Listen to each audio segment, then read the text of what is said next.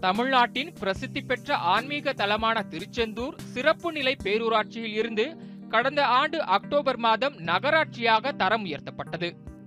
பத்து புள்ளி ஆறு சதுர கிலோமீட்டர் பரப்பளவு கொண்ட இந்த நகராட்சியில் இருபத்தி ஏழு வார்டுகள் உள்ளன.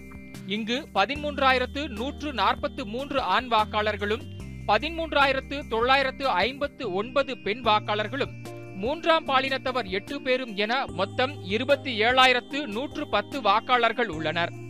சுமார் பத்து ஆண்டுகளுக்கு பிறகு நகர்ப்புற உள்ளாட்சி தேர்தல் நடைபெறுவதாலும் நகராட்சியாக தரம் உயர்த்தப்பட்டதாலும் திருச்செந்தூர் நகராட்சியின் முதல் தலைவராக பொறுப்பேற்க அரசியல் கட்சியினரிடையே கடும் போட்டி நிலவுகிறது. திமுக விசிக கம்யூனிஸ்ட் உள்ளிட்ட கூட்டணி கட்சிகளுடன் அதிமுக பாஜக நாம் தமிழர் கட்சி தனித்தனியாகவும் தேர்தலை சந்திக்கின்றன.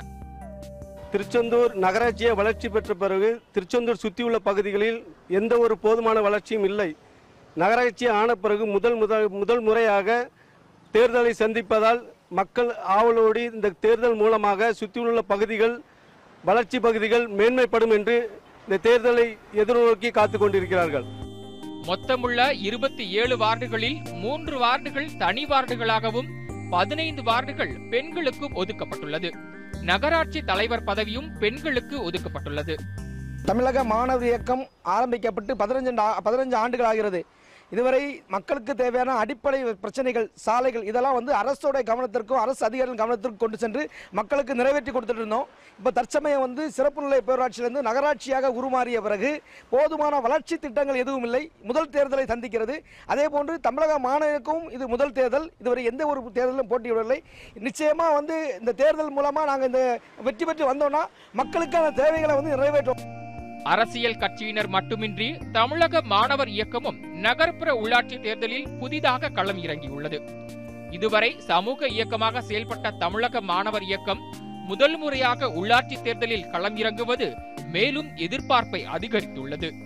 நகராட்சிக்கு வந்து தலைவர் பதவி வந்து பெண்களுக்கு ஒதுக்கியிருக்காங்க. அதுவும் இல்லாமல் ஃபிஃப்டி பர்சன்டேஜ் பெண்களுக்குன்னு எப்போவுமே சொல்லிக்கிட்டு இருப்பாங்க. இப்போ செயல்லையும் காட்டிட்டாங்க. இருபத்தேழு வார்டுக்கு பதினாலு வார்டு பெண்களுக்கு ஒதுக்கப்பட்டிருக்காங்க. அப்புறம் அந்த பெண்கள் தலைவராக தேர்ந்தெடுக்கிறதுல ரொம்ப சந்தோஷம். பெண்கள் எல்லாம் இதை ரொம்ப எதிர்பார்ப்போட சேலஞ்சாக எடுத்து பண்ணுற மாதிரி அனைத்து பெண்களும் கலங்கான்றதுக்கு தயாராக இருக்கிறாங்க. நகராட்சிக்கு வந்து பெண் தலைவரை ஒதுக்குனதுலேயும் ஃபிஃப்டி பர்சன்டேஜ் இடஒதுக்கீடு கொடுத்ததுக்கும் பெண்கள் எல்லாரும் ரொம்ப சந்தோஷத்தோட வரவேற்கிறோம்.